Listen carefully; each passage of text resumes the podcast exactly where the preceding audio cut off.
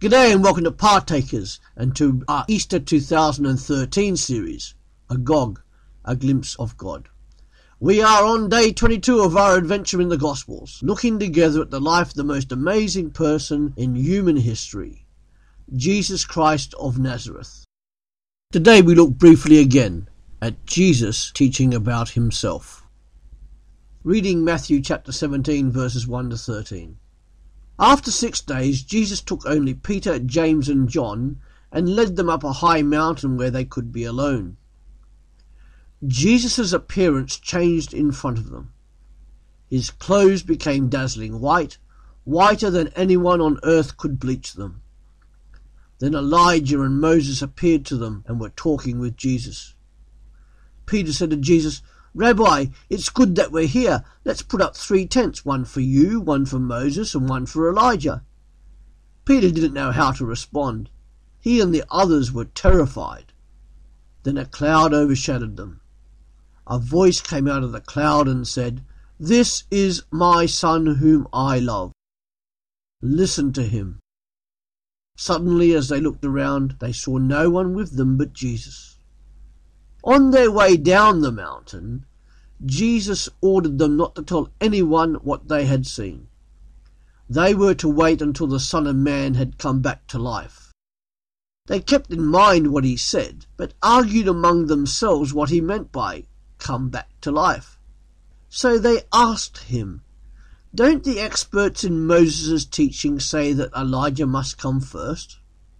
Jesus said to them, Elijah is coming first, and will put everything in order again. But in what sense was it written that the Son of Man must suffer a lot and be treated shamefully? Indeed, I can guarantee that Elijah has come. Yet people treated him as they pleased, as Scripture says about him. Jesus has now taken Peter, James, and John with him on a trip up a high mountain. When they arrive there, as if to confirm their confession of Jesus as the Christ Messiah, Jesus transfigures into the glorified Son of God. Dazzlingly bright. Wow! That must have been a most amazing moment for Peter, James, and John. Then Moses, the first great lawgiver of Israel, and then Elijah, the first great prophet of Israel, also appear with Jesus. Another wow moment for the disciples.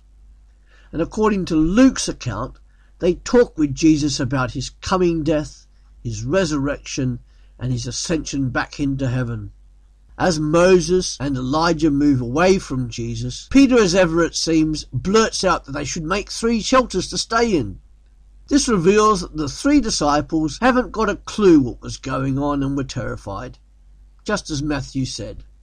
Peter also didn't realize yet that the glorious manifestation of God was already dwelling in a tent in Jesus' body.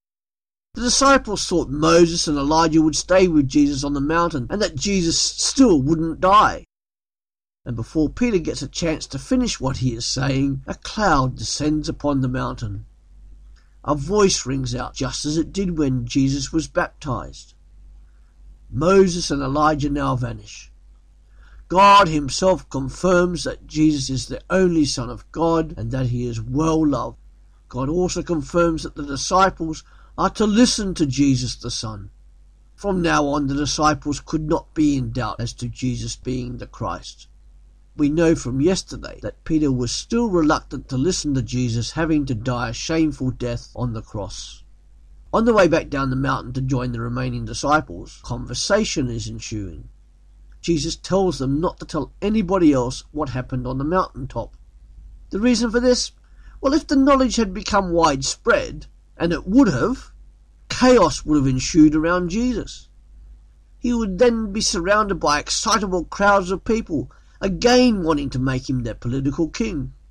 All this happening when he wanted to concentrate on his final preparation of his disciples.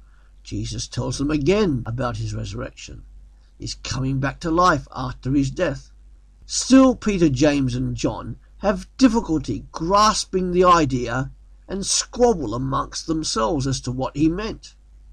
They go on to raise some of the teachings of the scribes about how Elijah would return before the Messiah Christ would come, and that this Elijah would anoint the Messiah as king, and then everything would be restored. Jesus affirms what they are saying, but not that he agrees with it. Still, the disciples don't understand the correlation between suffering and glory.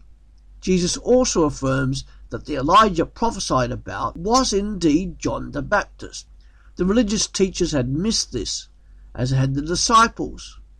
Just as John the Baptist was rejected and killed by the religious authorities, so would the Christ.